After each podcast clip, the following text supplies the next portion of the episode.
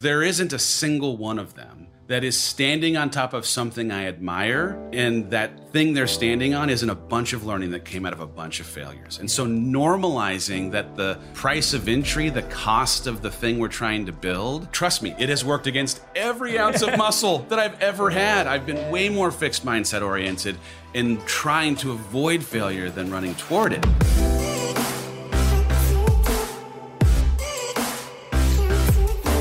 Hey everyone, welcome back to On Purpose, the number one health podcast in the world. Thanks to each and every single one of you who come back every week to listen, learn, and grow. I'm genuinely so grateful for the amazing and incredible audience that you are.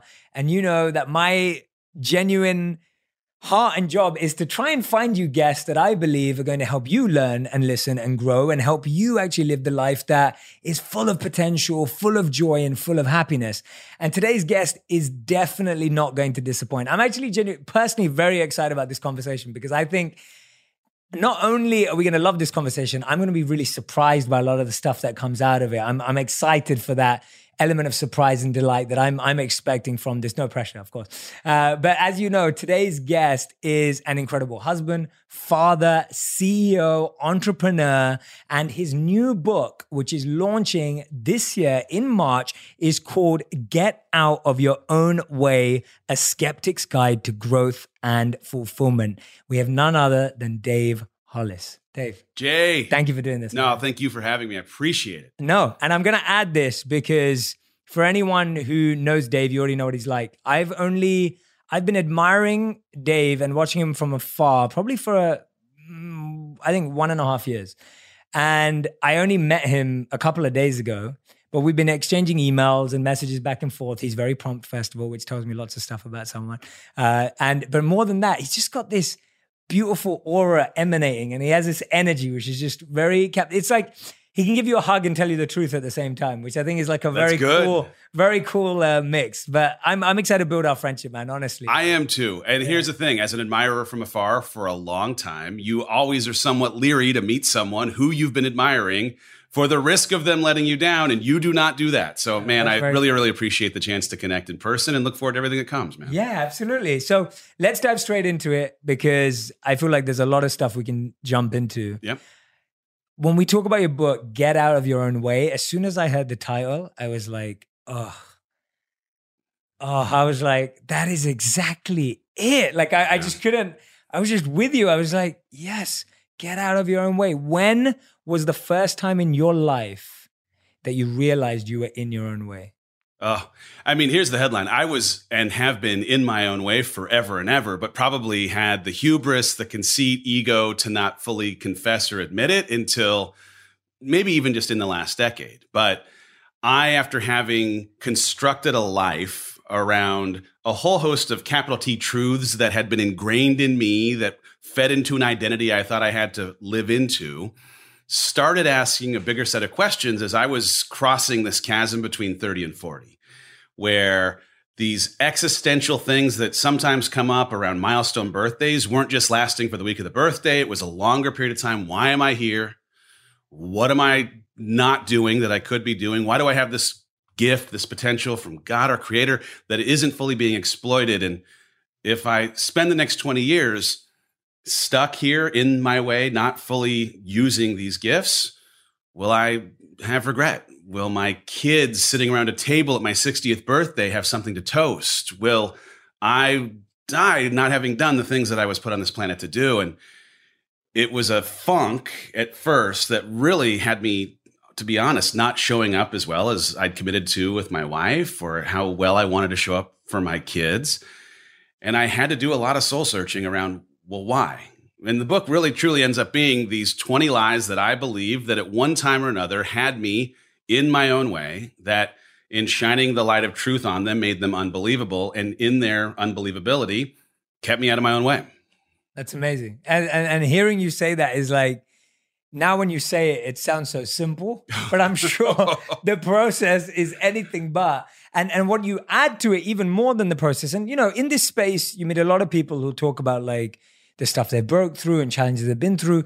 The part that I love about yours is you sprinkle this line, a skeptic's guide, right? And oh, it's yeah. like, you're a skeptic. Like, tell me what you were skeptical about and why where that skepticism came from because that just when when I heard that I was like oh that's just added a whole flavor for me because I I kind of see myself as indifferent Mhm. when before I was involved in this whole world I was indifferent I wasn't skeptical but I wasn't pro all of this stuff so I was indifferent but when I hear someone specifically say skeptical I'm like all right tell me about that Yeah, I mean it's it's such a variety of factors, right? My family of origin, downloading software early on in my life about how you do or don't need certain things. Masculinity is defined by society telling me as a man whether I was good or not for being able to stand on my own or reach for help. I truly had a skepticism generally about the tools that I now use every single day to fully unlock the things in my life as only being reserved for people who are broken. Hmm. That if you needed to use the tools of development, of, of growth, that it somehow indicted you for not being whole enough, worthy today. And of course, now I think completely differently. But my skepticism showed its head most when my wife, who has now written some books inside of this space, was trying to find ways to solve some of the things that were getting in her way. Anxiety, a big thing. Everyone's dealing with anxiety today. And and some negative coping mechanisms, a handful of things. And so she went on this pursuit of how can I, through self education, through books, podcasts, personal development conferences, learn why I suffer, and in understanding my suffering, stop. And to me, I was like, well, that is that's hocus pocus. That's snake oil. that's crazy. And if you go into these environments and accept their Kool Aid, well, I just think that you're being scammed. And so I like clinging to some of the ways I was raised, some of the tropes about masculinity as a person that was raised inside of a church community. The idea that you could learn from someone who wasn't holding a Bible in some ways was sacrilegious. And so I just, for a host of reasons, was skeptical. And as she dove in and really started emerging into this woman that she's become, whole, just on fire for life, full of passion, motivation burning inside of her, I was stuck. I was like in this stuck place. And there was a distance growing between us that finally created enough leverage for me to toe dip some of the things that I was skeptical about. Wow, I love that, and I love hearing the, especially when someone in your life goes in deep, like that. That can be really, really tough. It was like that for my mom actually, because my father got really into spirituality when I was about ten, and he just took a massive deep dive into a spiritual search. He was like going to every religious conference and all of these different backgrounds in personal development and self growth. And for my mom and me as a ten year old kid, it was a massive shock as to how much it changed our lifestyle and the choices we made and the holidays we went on and all that kind of stuff. By the way, So- I was not a fan. I, you know, like I may have toe dipped, but Yeah. I maybe skipped the part where, as she comes back from her first personal development conference and is on fire for her life, I am begrudging her. I am resentful almost. And it feels sad for me to say it. Like I'm not rooting for my wife, my best friend, partner for life to be the best version of herself, but it was really more a reflection of how stuck I was that she was so able to reach for more. And as she got up at five in the morning to jumpstart her day, I'd roll over, make a grunt in disapproval of her wanting to live her best life as I was truly descending into a version of my worst. So it, Yeah. it took us some time. The turning point, to be even like put a finer point on it, was when I'd stayed just stuck for such a long period of time as she continued to grow, we had to have the hardest conversation of our marriage. Mm. And that was the if I, Rachel, were to continue to reach for growth because of it being one of, if not the most important commodity that I value in life, and you, Dave, decide to stay stuck or really descend into a lesser version of yourself, as that trajectory creates greater distance between us, in three months, will we still make out? In six months, will we still go on dates? In three years, will we still be married? And I knew the answer to each.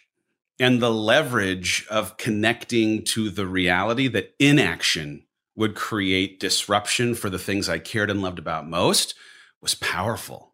I mean, I am a paint the most terrifying picture and let that get you up and going in the day. Yeah, I love that. And and sometimes there is no other way than actually almost fast forwarding and wondering where's this going right now. But do you think that I'm fascinated by this? I, I don't know what you're gonna say, but do you think that skepticism actually made you better at practicing it? Like, do you think that skepticism actually made you be more fast and present and smart when you were in there so that you could apply these tools quicker? Was it useful in any way? It it was useful ish. I, I mean, truly, yeah, right? Like yeah. Uh, the my first real experience inside of development was a willingness to sit on the couch of a therapist mm-hmm. and start doing some of the things that my practical mind needed to progress on this journey. And for me, it started with understanding why.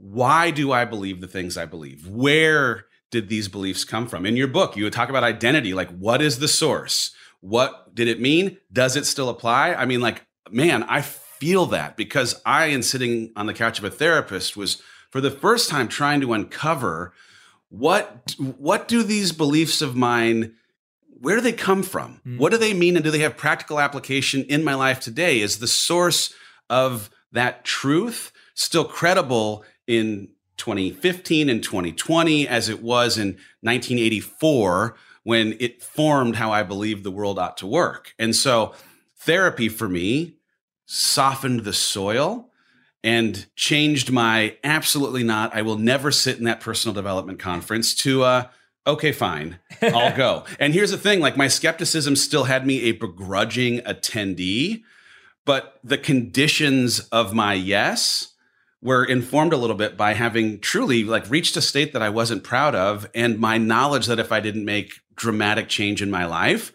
I was putting at risk my marriage to my wife, the way that I could be a father to my four kids. And so I said I'd go all in. And in making that choice against my muscle memory of skepticism, I jumped up and down. I drank all the Kool Aid.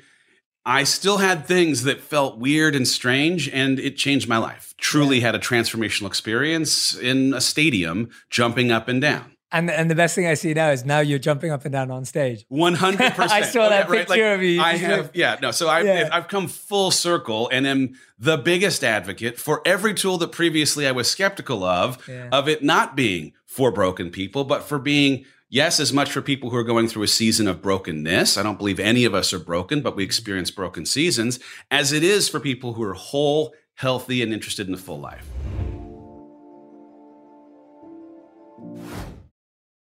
Yeah, absolutely. No, I love hearing that. And I love that you didn't have to wait till it all went wrong. Like you had the foresight, you had the ability to go, this is getting bad. This could go there. Let's rein it in, right? Because I think for a lot of us, we wait till everything kind of goes totally bad. And sometimes it's harder to recover from that. Uh, well, yeah. I, this idea of irreconcilable differences, as a for example, mm. I originally, in my like years thought of it as a, a line that frankly people concocted when they were too lazy to work on their relationship. And I can see now with 100% clarity that I was very much on the beginning journey down a path of reconcilability with my wife in a way that, man, thank goodness we saw that we were headed that, down that way. It was still something that we could fix, it was still something that I could change. But too many people don't take the temperature until they're so far in the pot that they don't realize that the water's boiling. Yeah. I'm interested in how your friends took it with you.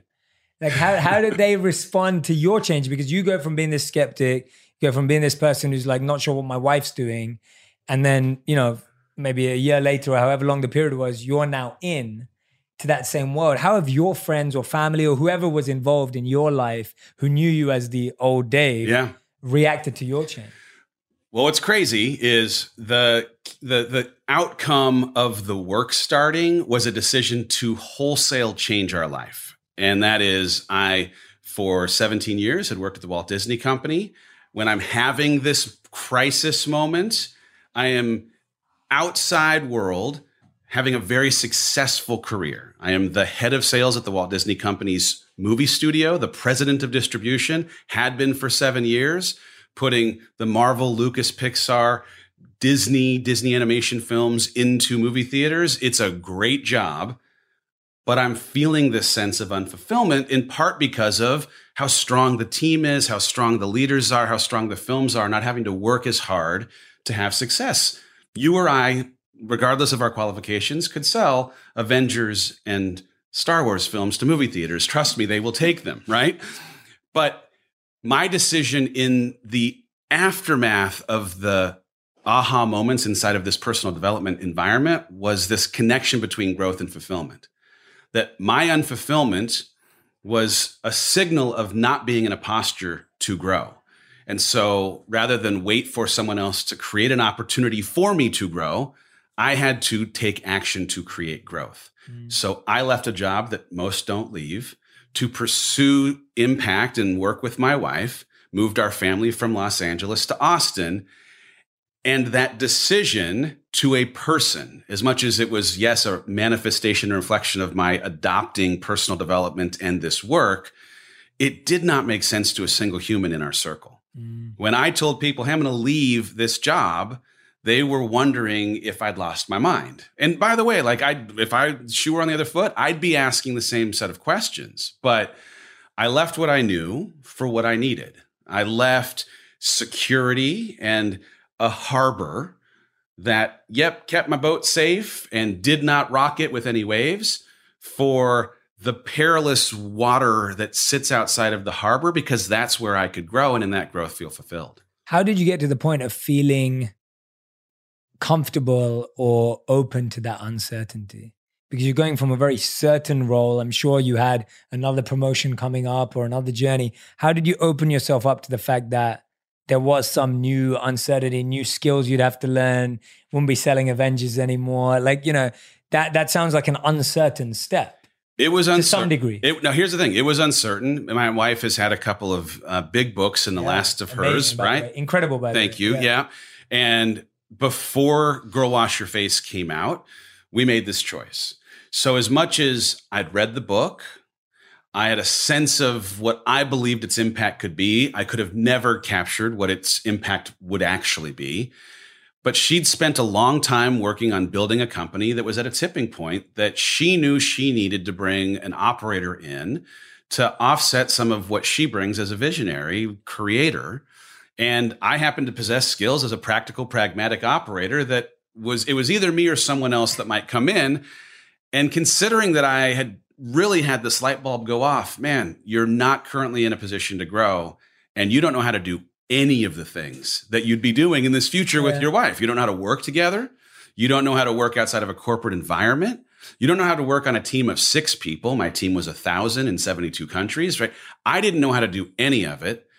And that thing was frightening. Who? That's scary. I don't know how to do it, but I just come to this appreciation that if I didn't go do something I didn't know how to do, that I could fail at, mm. that I would not be able to generate the fulfillment that I was looking for. I I could make mistakes at the Walt Disney Company, but on the whole, I was not in a position to fail because mm. the slate, the team, and the leadership was just too good.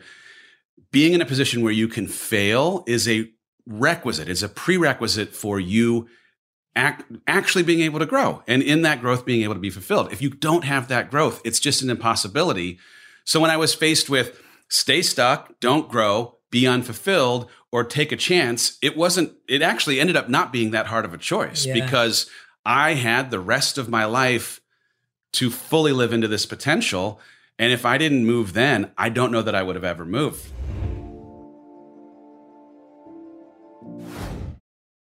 That's amazing.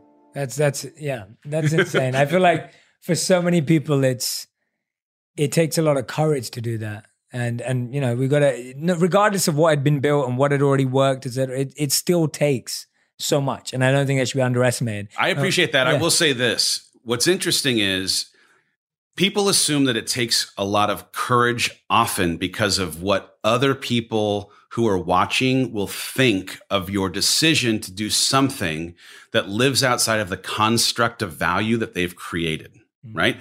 Every person that worked at the company, the team that had, you know, been working with me for the 7 years of the 17, it didn't make sense to them. Mm. Because to a person on my team, they were working toward my job, and the idea that I'd leave it voluntarily yeah didn't make sense, right? So the courage, the bravery in part is because of the weight that we often afford to what other people are thinking about are departing from their set of values or the construct that they've built. And the gift in this is that no one was thinking about me. Mm. And I say that in yeah. no way that indicts any of them. They are human, like you, JR, and that like I am. We we have a primary instinct to be considerate of ourselves. Yes. And they do too. And eh, eh, you know, in the book, I talk about a story where I'd concocted this conspiracy theory that they were told to not get back in touch with me after I left for wow. The time that went by when I didn't hear from people. And there was no conspiracy theory. All right. They were busy working on their lives, their yeah. their things at work. They you know, and it's you know, there's a weird part of ego that needs to feel like mm. we'd be missed, that the, everything would crumble around us. Yeah. And the gift in knowing that it won't, as much as it may be hard to stomach, is freeing. Yeah. I can go do anything now. Yes. And failure as a thing that maybe I wouldn't have run toward because of the worry of what they were thinking, keeping me from charging toward it, is now eliminated as a barrier because they're not even watching. Totally. Absolutely. You're spot on. Who was it? I think, I, I, mean, I don't want to get this wrong, but I think it was Roosevelt. He said it best. It was like, if you, if you're caring, you'd stop caring about how often you think people think about you because of how seldom they actually do. If you knew do. how little they yeah, do. if they oh, knew how little right? they do. And it's like, people are not thinking about us as much as we think they are. That's it's so when we walk into a party, we're just like it's like all eyes on me. We think that, right? We think that all cameras on me, all eyes on me, but actually it's not that. It's, it's not. It's not. Most people are looking at themselves the whole time. It doesn't. And again, it doesn't take anything yeah. away from the people that Correct. you yeah, you love or crave love from. It doesn't. It's just a reflection of their humanity. So and true. once you can connect to that, the way that you run towards trying things that you inevitably will not be great at completely changes. I mean, I've really in this role the last 2 years of working with my wife and trying to scale a company, I've had to attach myself to the people I respect most and their stories of failure. Mm. Because there isn't a single one of them that is standing on top of something I admire and that thing they're standing on isn't a bunch of learning that came out of a bunch of failures. And yeah. so normalizing that the price of entry, the cost of the thing we're trying to build is normalizing failure as an opportunity for data has really and like it, trust me it has worked against every ounce of muscle that i've ever had i've been yeah. way more fixed mindset oriented in trying to avoid failure than running toward it but I'm now working not in a corporate environment, but more of a startup environment where the only way we'll grow is trying things that won't work when we first try them so we can become better in learning. Yeah, totally opposite to what you were doing before. completely, completely opposite. opposite. Yeah. yeah. Let's dive into some of these lies. Yeah, let's do it. Because uh, I love the way this book is structured. So Dave was walking me through this, and you can see it obviously when you look at the book. So Dave's listed out all the lies, or not all of them probably, but 20 enough, lies. Yeah, 20 lies that he at one point believed to be true and then breaks them down in each chapter, which I, I love that. I, I'm a big sucker for format. So I love that format. And I'm going to pick some and we're going to ask Dave questions about stories, questions about his best takeaways and thoughts, depending on which one it is. So the first one I want to focus on is this one. So it's chapter three. Yep the lie, I have to have it all together. And I'm going to tee it up because I feel like everyone goes through that at some point in their life. And when I went through that of I have to have it all together, it was actually when I first got into personal growth and self development because I was just like, oh wow, like I have to fix everything about yep. my life. Like I've been getting it all wrong. So it's almost like instead of it actually helping me, the first thing personal growth forced me to do was get panicky about the fact that I didn't have it all right. And so I have to have it all together. Let's dive into that lie and tell me the area in your life you felt that most in, the areas that were you felt that you were like, oh, I really need yeah. to get that together, and then break that down for me. When I was most stuck, yeah, my unwillingness to represent my struggle, which is universal. If you're listening to this, congratulations. As a human, you struggle. Own that. Give yourself permission to have struggle as a part of your story my unwillingness to represent the and honor the reality in, of my experience and of my struggle meant one thing. I could not connect to anyone else who was struggling to normalize the fact that it was not me being broken, but a totally normal human condition struggle. And secondarily, it kept me from getting help. Mm. And so if you keep your struggle in the dark, if you keep your struggle from those that would help you, you will feel alone mm-hmm. and you're not, and you will not get help. And it's out there. Now that I've transitioned into this world, I went from a role where, among other things, as this head of sales at the Walt Disney Company, I was manicuring a story to press each week on how movies were doing. And I was good at selling whatever it was that we were trying to position to the press. And that bled over into my life in this Facebook, Instagram world where I was manicuring a version of my life that, hey, everything's great, everything's okay.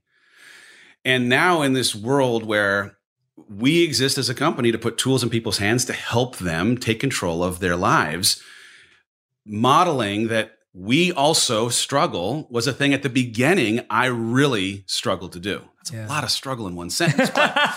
the, the reality, though, is right. At the beginning, I was still old Dave in new role, telling people that um, they could reach for their dreams or, or beat their fear or whatever it might be. And I wasn't being honest about the way that this identity shift was crushing me, how hard it was to work together, the insecurities I had of being really capable to do the work well. And this book, uh, two years of live streams and podcasts and everything else have completely re- rewritten what it's meant for me to own my experiences. And in the owning of it, I've been able to connect better with the people who are looking so badly for connection. And as a person who's perpetually, like for the rest of my life, looking for help, because I used to have help as a thing that was an indicator of me not being good, whole, or worthy. I need help every day from now until the rest of time because I'm always growing into a better, more complicated version of myself. I get it now because of how willing I am to say, look, I'm struggling at this thing. Who has a solution to keep it from creating pain in my life?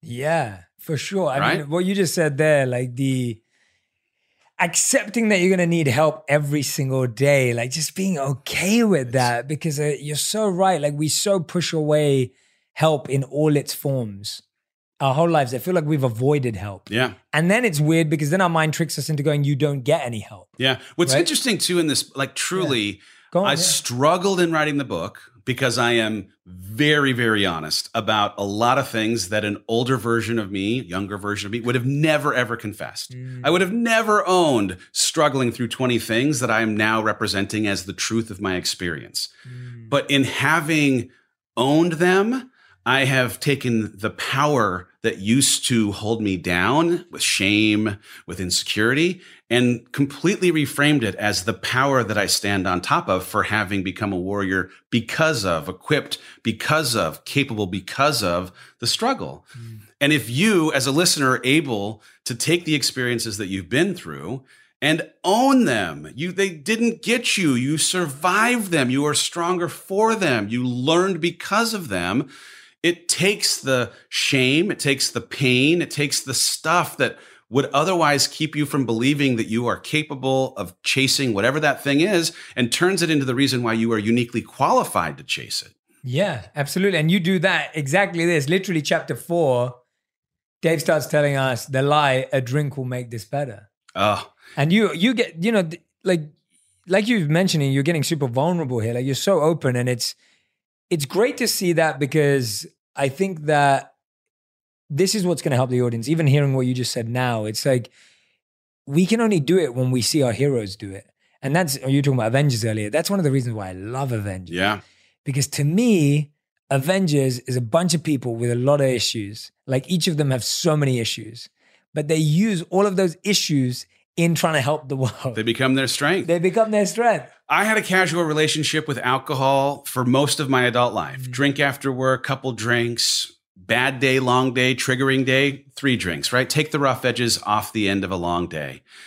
And in the transition in identity, in becoming accustomed to this new life, in the worry of what other people were thinking, in the grappling with all, all of it, what was a casual relationship turned into something that wasn't. And what I realized is I had made this decision. I got this little tattoo on my arm. Yeah. A ship is safe in harbor, but that's not what ships were built for, yes. right? I am the ship. I was built for this. I made this decision to leave the harbor. I'm now chasing the growth that the waves will create. But when the waves get too rocky and trigger my anxiety and my imposter syndrome and the worry of what other people are thinking, I'm having a drink to reduce the rockiness of the waves at the expense of the growth that I was chasing. You did you don't get the growth when you're muting the benefit that would have come from those waves. Mm. So I had to learn that that coping mechanism it can't be applied as a local anesthetic, right? You can't have a drink just for your anxiety without muting your joy. You can't have a drink to mute your fear without muting your opportunity to grow. Wow. And yeah. so I had to find a new coping mechanism. By the way, the triggers, they still exist. In fact, with the way that I'm pursuing what I'm pursuing, they're coming at a faster rate. I needed to find something else. So I substituted bottles for running shoes and as a sign of how much I've had to run in the year that I've stopped drinking, I've run about 900 miles. That's I mean, insane. Lots of running, but it's therapy. It's yeah. it's a productive way of processing the fear and the anxiety and the insecurity that comes up in a way that still affords me the opportunity to show up well for my team, my wife, my kids, and allows me as I lay my head on the pillow at night when I'm alone with my own thoughts to have pride for how I've taken control of a thing that previously was controlling me. I've never heard it put that way. I love that. I've never heard it put that way. That when you're taking the edge off the anxiety, that's actually taking the edge off the joy. It is. Like that's phenomenal. That's such a great way of looking at it because you're so right. There's there's no you can't be selective about what it takes off. No and it's a trick i mean truly like society the like way that your family of origin maybe used the thing that you now use yeah. it you've you've convinced yourself that oh no no this is just the nice way to segue out of a long day into a soft you know landing an evening but you can't actually appreciate the breaking down of the muscle if you're muting the fruit that would have otherwise come from it you have yeah. to sit in it. Brendan says you have to honor the struggle. And I've really, truly come to appreciate that that's a part of my journey as, as much as anything. Yeah. Who's listening to these lies, listening or watching right now, going, wow, I've told myself some of these lies. I know I have. Like, these are just whatever your thing is. You you may not have been drinks for you. It could have been something totally different. But the point is, you have told yourself at some point that something bad for you is good at taking the edge off. For me, I mean, my worst enemy a long time was sugar. Right. Right. It was just tons of sugar. I grew up eating four chocolate products a day, like literally a chocolate biscuit, a chocolate bar, yeah. a chocolate yogurt, and a chocolate ice cream. And so I was addicted to chocolate. Uh, and people don't even realize how bad sugar can be. So sometimes you're, you're thinking, oh, it's just sugar. But it's like, no, sugar can be terrible. And, and the other thing I had growing up was experimenting with drugs. Yeah. And I was experimenting with a ton of drugs and I just did not realize it until I saw someone go through a really bad experience with drugs, it didn't hit me in the face as to how bad it was. Yeah. And and I always think that if we're not exposed to stories and people who have shed that pain, and sometimes you don't, you see someone who's still going through it, you just can't stop it. So I'm really happy you're talking about it. Thank you. Now, because I think it was hard to write. I'll be honest. Yeah, and it's hard to write, and one of the proudest. Why was it hard to write? Really, like why was it genuinely hard for you? It, it was hard because admitting that something got away from me mm. is something that I'm, uh, you know, like I, I don't have shame for it still, but I had shame for it at the time. Yeah. It was hard to have to look myself in the mirror, sit across from my wife and have a hard conversation about having let something that I'd convinced myself I was completely and totally in control of become something that was subconsciously or unconsciously a crutch to get through hard things. And I, you know, like any human, you don't want to have to admit that you're having to do something yeah. that isn't great for you to get through a hard thing. I'd like to have thought I was stronger for it. I feel way stronger now for having come through a season where it was, you know, really working against me. And if you're right now struggling with something and you're worried that maybe it'll take too much time or you don't know if you can do it, I am telling you, you can go from a low low to a high high in a very short amount of time just by considering what you could replace that bad habit with in terms of coping mechanism. Go from positive to negative or negative yeah. to positive. Oh. and i know you love the book the power of habit. I love yeah yeah, yeah. I've, I've, seen you recommend it before and yeah it's it's so true. And but, but tell me now what happens now when like you're saying you're probably invited to more events you're probably invited to more parties you're probably invited to more networking events. When all those triggers what are you doing when it's like all when now you're coming home late. You're probably working harder than you've ever worked before. You're pushing yourself more. You're giving yourself more. What's happening when you're getting home later, whatever it may be, when it's like all those triggers, like what are you doing at that moment right now?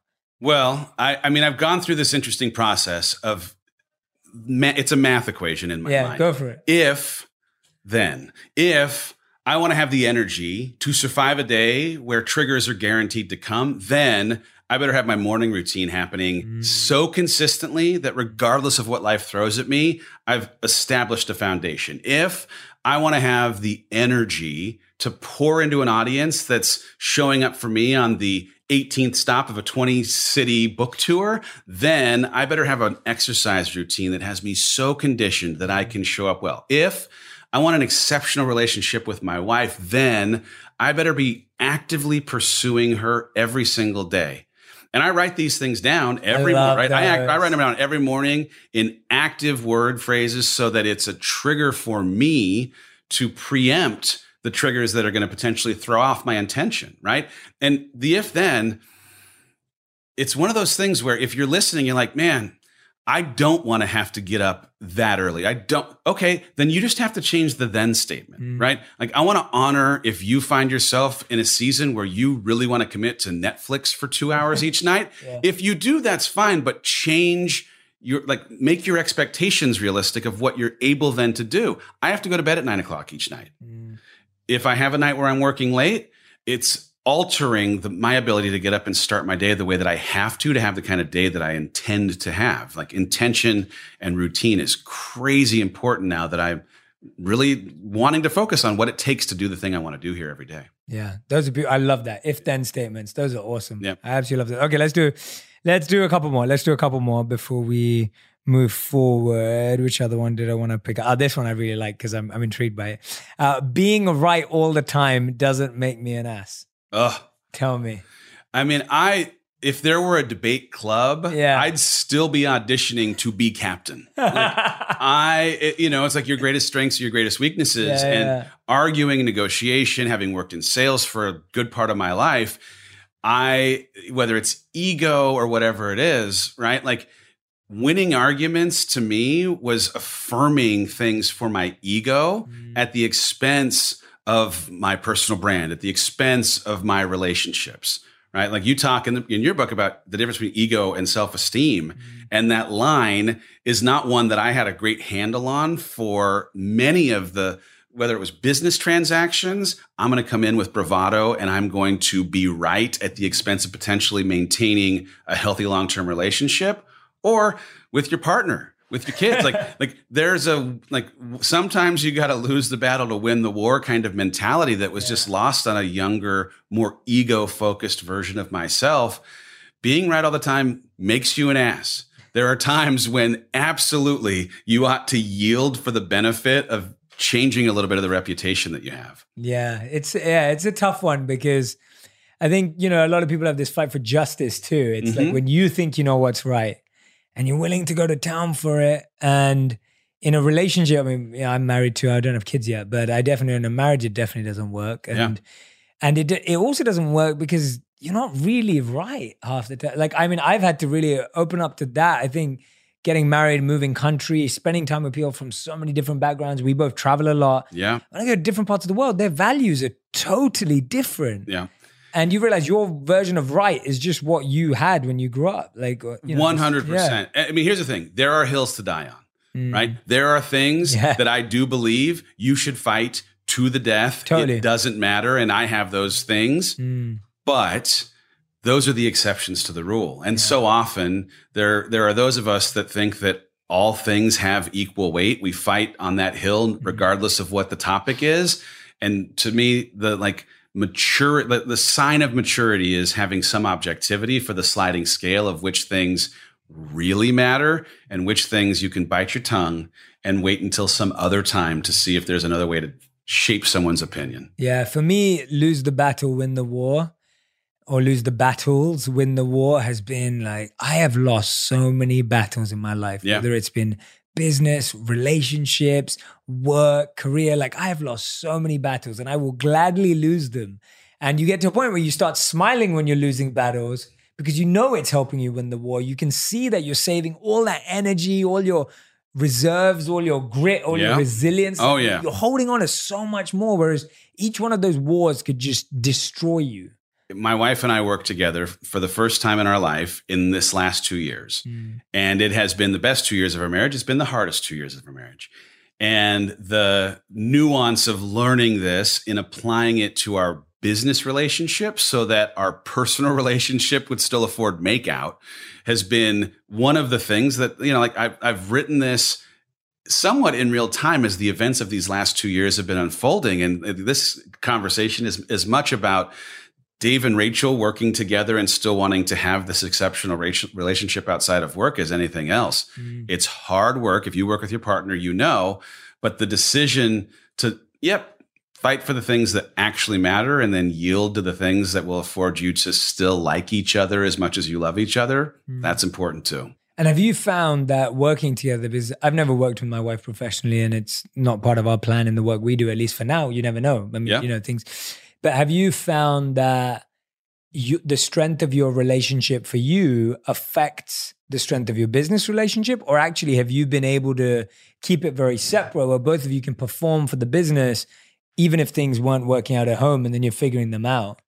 And then how hard is either of them? It's interesting because yeah. we've changed the nature of our relationship because of the responsibility of our business. Yes. And so we would both, I think, self identify as recovering codependence, where mm. our interest in keeping the other person happy even if sometimes it tipped into unhealthy, like we're not going to talk about this thing that we probably ought to talk about, that was a version of our past mm. that in working together, we quickly had to change. And that meant uh, like really embracing radical candor. Kim Scott's got a great book called Radical Candor. Mm. This idea of like responsibly and respectfully bringing up things that are hard in the moment for the benefit of not letting them fester and spoil. Our team, it's grown pretty quick, got a 65 person team. Mommy and daddy can't be fighting or they will lose focus. They will worry about the direction of the team we don't want to fight.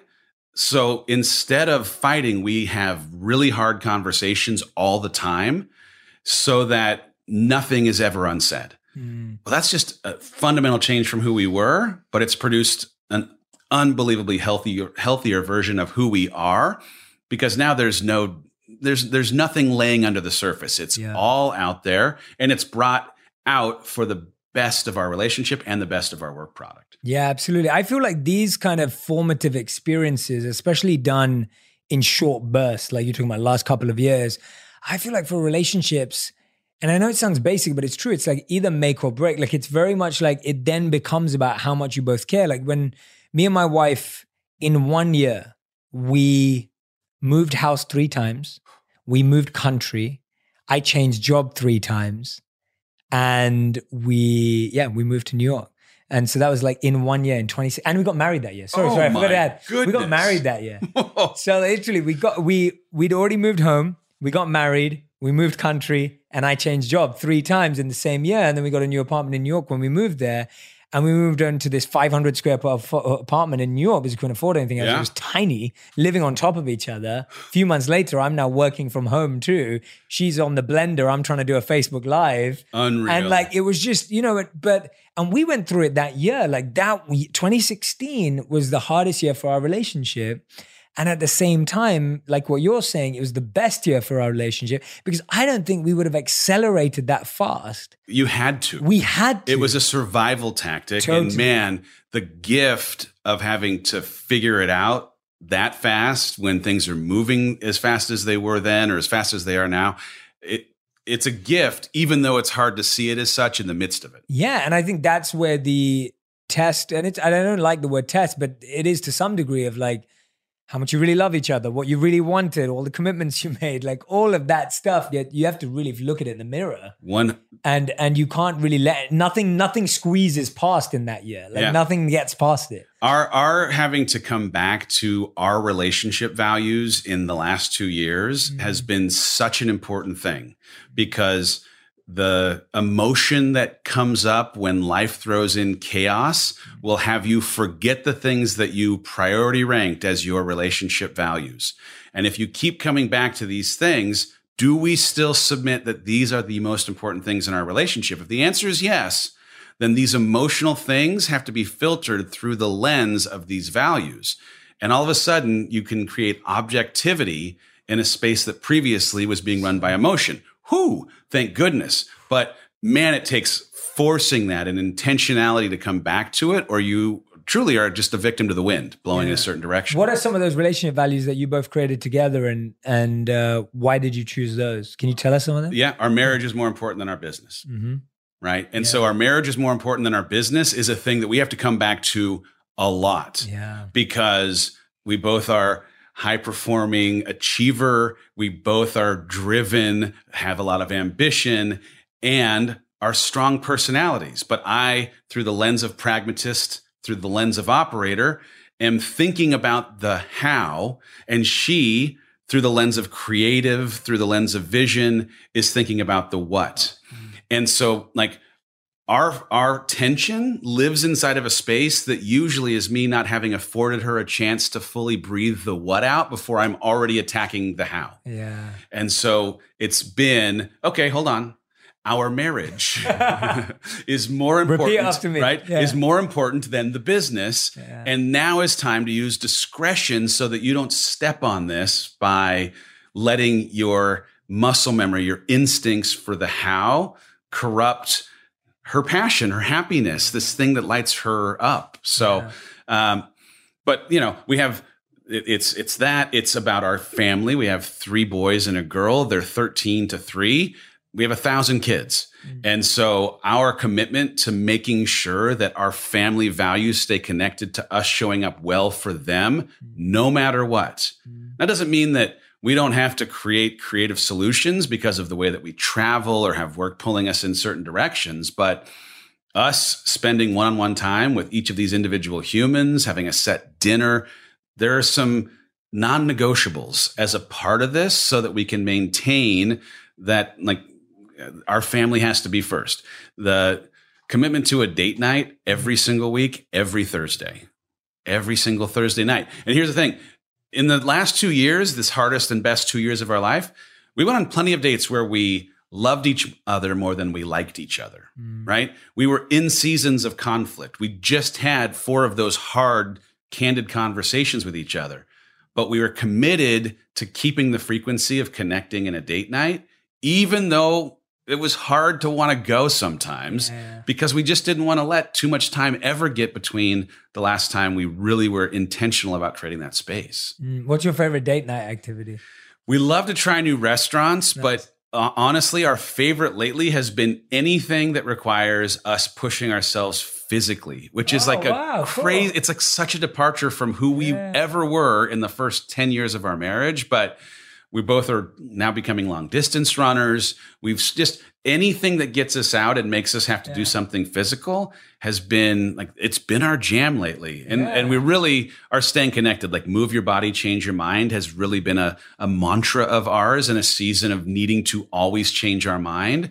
So whether it's you know, during the day, hey, you're starting to feel a funk, get up, turn on some music, jump around. Or if it's, hey, you're feeling triggered, go on a long run, we carry that into some of the date experiences that we uh-huh. have because it's in that, like, let's go push ourselves to do something that's a little bit crazy, zany, different.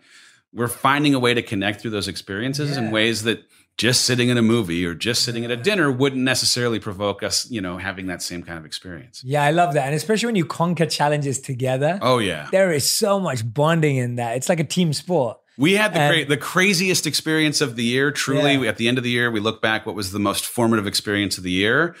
We had a recommitment ceremony on the side of a hill in oh. Ireland. Fifteen years of being married. It was amazing. But for me, we climbed this mountain 13 times to Everest. We like 29,000 feet of climbing, Jesse Itzler's event, yeah, bananas. Yeah, yeah. But having persevered through something that was so beyond what either of us thought we were capable of physically was one of the most bonding, galvanizing experiences of our marriage and truly rewired what I believe I'm capable of physically because of having persevered, pushed through uh, like just limits that I never thought were possible. Love it. That's amazing. I'm going to take one more. I literally, okay, so I'm looking down this right now and I want to take seven more. So I'm going to pick one more, chapter number 17. The lie is things that are possible for other people are not possible for me. Mm. That one is Yeah. so real. I mean, It's so real. oh, I mean, so real. the story I tell at the beginning of this chapter Mm, is a story that had been told to me for 36 years of my life about my inability to be a runner. mm. I'm six. I'm six four, right? Yeah, I'm a tall. taller person, and I'd been I'd been told a story about how running was not a thing that tall people could do because of their back, their hips, their knees, a whole host of things. And these stories were coming through the lens of someone else's fear, Mhm. right? So someone else's fear was coloring my truth. And I accepted their fear based story as my truth for 36 years. And then I was challenged by a colleague at work to run a 5K, three miles. I've never run, but I'm competitive. He was a little older. I wanted to show him what a whippersnapper like me could do. So I said, Yep, you know what? I'm going to run. And I ran three miles. I didn't die. And for the first time in my life at 36, I was challenging the truth of somebody else's fear and rewriting it as my now new story that, hey, guess what? I can run. And later that year, my wife and I trained for a half marathon. And later that year, we did nut. And I have now just become a runner. I am a tall runner. I am running my first full marathon in 10 days. That's amazing. I am Wow. here for it. I like the, the but the moral of the story truly is like you have been fed stories about what you are capable of by people who may have represented your best interest but had no concept for your capacity. Oh, wow. And you have to question the source of the stories that you believe Mm, and if they still are credible, if there is still a reason to believe the veracity of what they have represented as their capital T absolute truths. There are plenty of things that, in uncovering that single lie, that limiting belief, that I got to go now chase and see if there weren't other things that I could do. And like, there are a bunch of stereotypes around masculinity that I have blown up. I can talk about emotion and my vulnerability around any of the struggle that I've had in a way that most of my life, my wiring, my dad who's amazing, and the like story of masculinity that came from my childhood, it just doesn't apply to me. mm. I'm free from it. And if other people don't understand it or they want to be critical of it, they are welcome to, and it doesn't matter to me. I just, I, I don't care. The way that I think about my capacity to challenge my fears or stand on stages or do the weird stuff that we do and being really vulnerable on with screens Yeah. on podcasts is something that has truly become something that I've just changed and reframed over the course of time. Someone is listening to this who is believing a story that is full of lie, Mm. that is an untruth told through the lens of someone else's fear at the expense of honoring your truth. And you will only ever be able to experience this truth if you decide to test the waters, defy the worry of someone else, and find out what your true story, your true experience can be.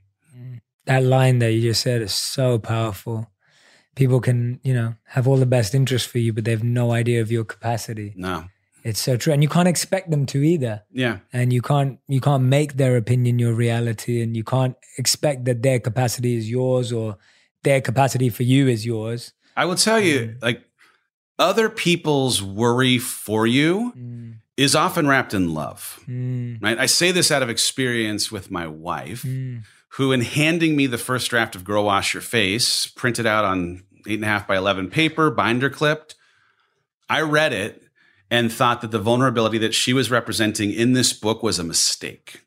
I was 100% certain of it. It was driven by my fear and my believing that we'd worked too hard on the managing of optics that she might now compromise in her honesty and truth. Mm. And so I worked with every ounce of my being, wrapped in love, to convince her to not publish a book that has now sold 4 million copies, right? Who, like a book that, frankly, because of the thousands of letters that I've read of its impact, Yeah. actually afforded me the opportunity to write this book. I love But that. I, best friend, partner, the person who loves her the most, who she you know, loves and craves love from the most, was worried about Mm. her expressing her truth. And if I'd been successful in stunting, changing, stopping the publishing of that book, we wouldn't have the opportunity we have with this company. We wouldn't have moved. I may very well have still been stuck in this rut. So honor that the intentions of the people in your life that may be attempting to hold you back are being wrapped in in good or yeah. in love, but do not hold them as holy. Do not hold them as a 100% truth because they may very well just be a manifestation of their fear. Mm-hmm. And you will get to the end of your life as the one who gets to carry the regret, not the person who is afraid of you pursuing the full unlocking of the passion and potential of your life. Thank you for sharing that. That what you just shared. That's hard to live with. That's I mean, you know, hard to live with if you hadn't ex- if you haven't processes like you have. Like, thank you for sharing that because. Yeah. Yeah, four million copies. Right. You know, I mean, it's like, can you imagine the amount of lives that have been changed, impacted, the letters? Like, right. Just imagine all of that would have been lost if she had and what did she do? Did she believe you? Did she trust you? Where did she land in that process of processing you, the person who loves her the most and she wants love from the most? How did she react to that initial fear that you shared? The great news is she had the blessing mm. of having developed a skin for criticism earlier in her publishing career. Right. The first book she wrote, she submitted to 22 publishing houses. There were seven that represented interest, and each of them said if she were to add sex to the book, because it was a sweet romantic right. fiction book, without any of the things that at the time Fifty Shades of Grey is happening in the background that Fifty Shades of Grey had. And when she decided not to, to a person, they said, This book will not work. It will not sell. You should not publish it. And she had to, in that moment, ask herself, do I listen to the authority of the experts in this field, or do I publish this book myself? Mm. After she got done being upset, she yeah. picked herself up, looked up online. How do you publish a book yourself? Published it. It started working, worked so well that a publisher reached out and asked not only if they could acquire the rights, but turn it into a series.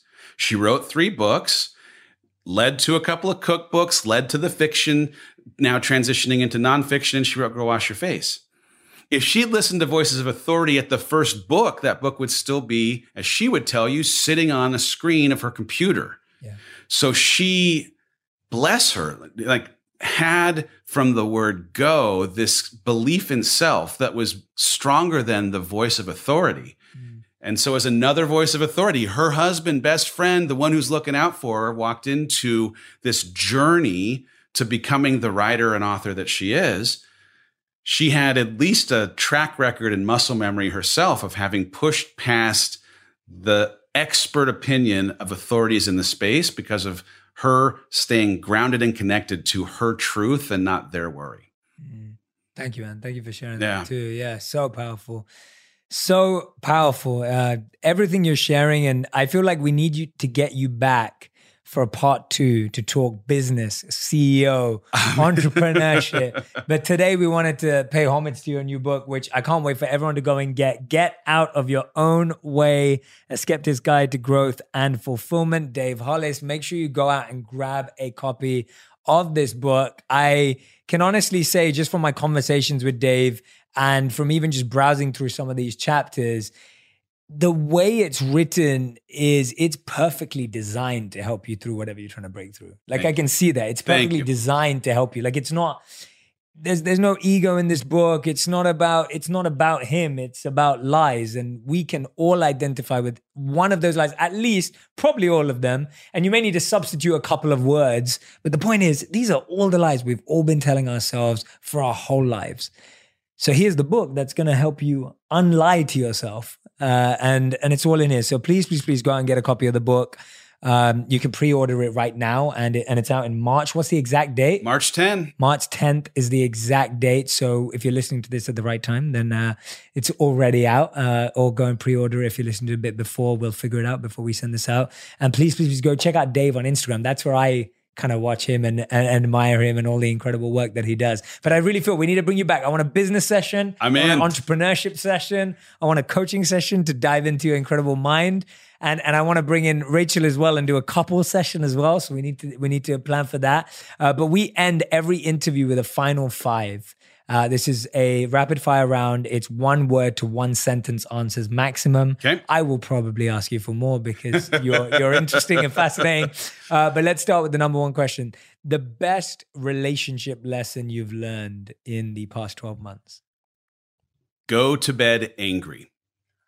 Oh no! Okay, now oh wow! Okay, here we go. All right, okay, there goes my final five.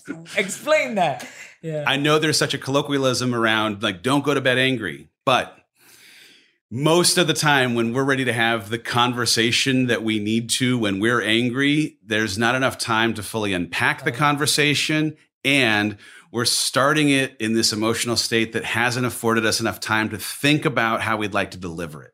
So I would rather have backs turned, fall asleep, let the night, let some of the emotion go, and then have an objective conversation when you've been able to think about how you can represent your perspective in a way that they can hear it. And how you can hear them without formulating your response. Because every time we've had a conversation right before bedtime, it's, I'm not really listening. I am arming a response to the thing that you're saying, yeah. and it never ever works out. So yeah. go Genius. to bed angry. Okay, so you need to come back for a relationship session also. that's brilliant. And that's so true. So my wife taught me that because I'm one of these people that's like, let's work it out, let's figure it out. And and I'm good even in the moment at putting my emotion aside to some degree, but my wife's always been the one who's like, no, I need to process this. Let me think about it. And so often when we first got together, I'd be that guy going, we can't go to sleep. We're not going to sleep angry. Like I'd be that guy, and then she'd be like, "No, no, no. I just needed. I need time to process it." I'm like, "No, we have to do it right now." And it took me a while, but she she that's good. me in that direction. That's so, good. So you and my wife are, are in agreement in. on this one. So okay, awesome. The best business lesson you've learned in the last twelve months. Uh, we've had this opportunity, unbelievably, to uh, learn from John Maxwell. He's become a mentor of oh, Rachel's, and he gave us this word a leader never has two good days in a row.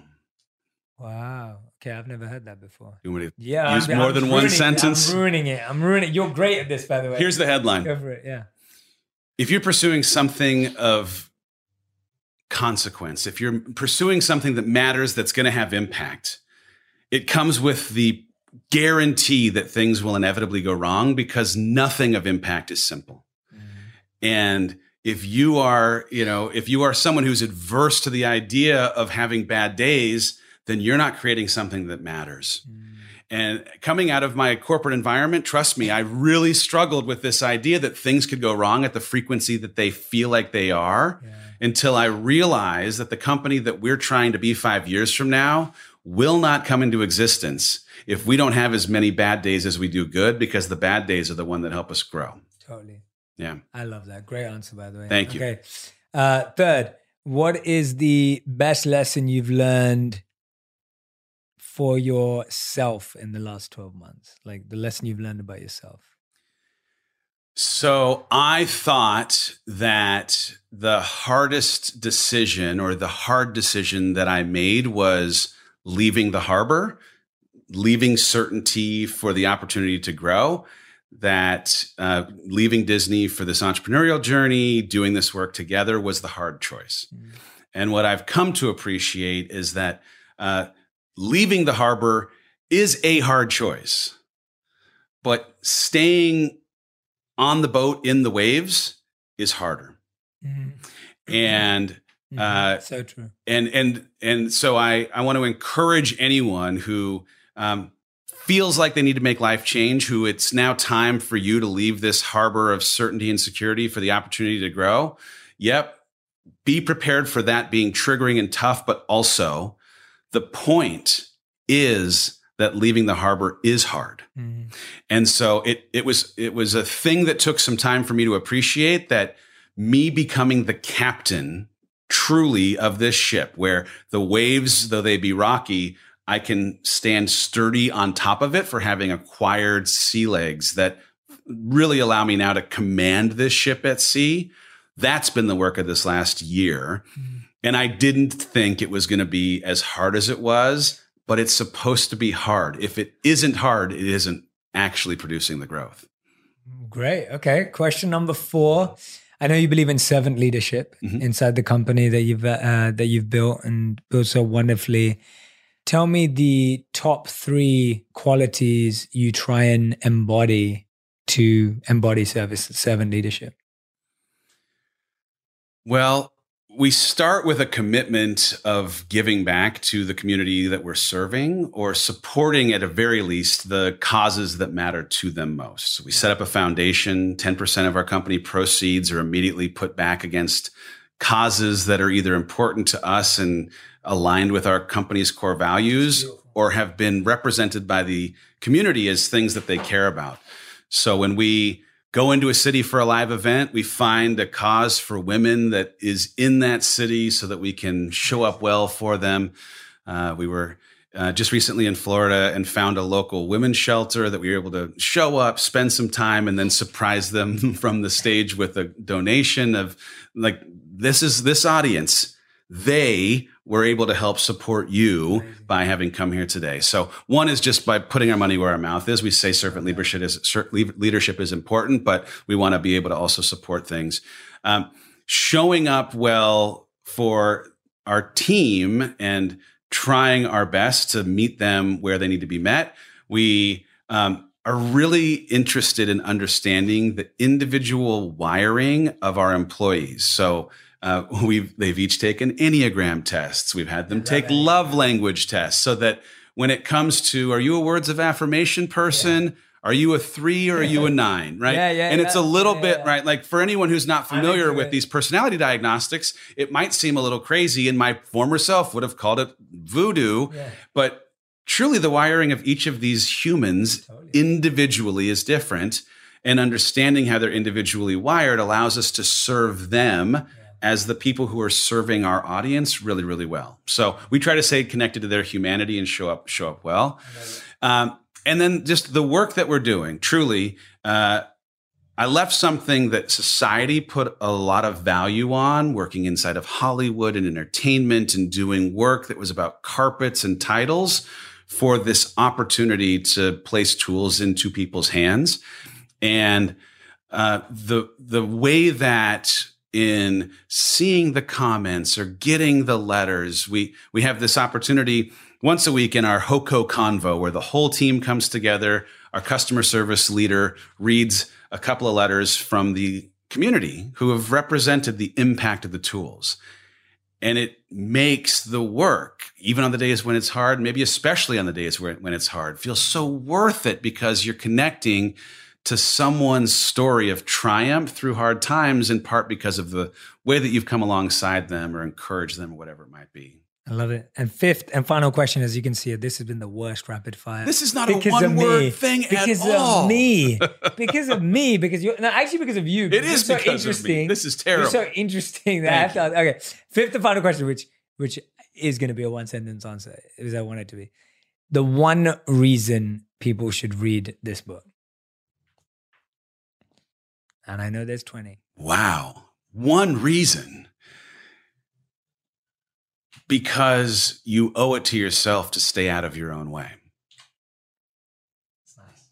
Amazing. Yeah. Perfect. Thank you, Dave. Jay, this I really awesome. appreciate it. Brother. Dave, this is amazing. Thank you, Anyone man. who's been listening and watching, make sure you go out and grab the book. Get out of your own way, A Skeptic's Guide to Growth and Fulfillment. Dave Hollis, make sure you go grab a copy of this book. And Dave will definitely be back with more business and relationship lessons. I'm going to make sure of it because we could talk about that for another hour too. So we will make sure of that. Thank you so much for listening and watching today. Make sure you share this. Make sure you tag me and Dave in any of the wisdom, the nuggets, any of the insights that Dave shared today that really stood out to you. There were a ton that stood out to me. You know, when he talked about people not understanding our capacity, huge. Like, how many times do we let people decide our capacity? When he talked about being vulnerable with ourselves and breaking through, when he was talking about drinking alcohol and having to find a habit to replace that, huge because we've all got vices that are slowing us down. And just now, what he was telling us about relationships and having rules about relationships, as you can see, that's a symphony that runs through everything Dave's talking about, rules and relationships. There's been huge ones for me. Make sure you tell me yours. Tag us both in to the Instagram post or Twitter, whatever you're on. And we'd love to interact with all of you. Thank you so much for listening, Dave. You're awesome. Thank I you, man. Oh, thank you, bro.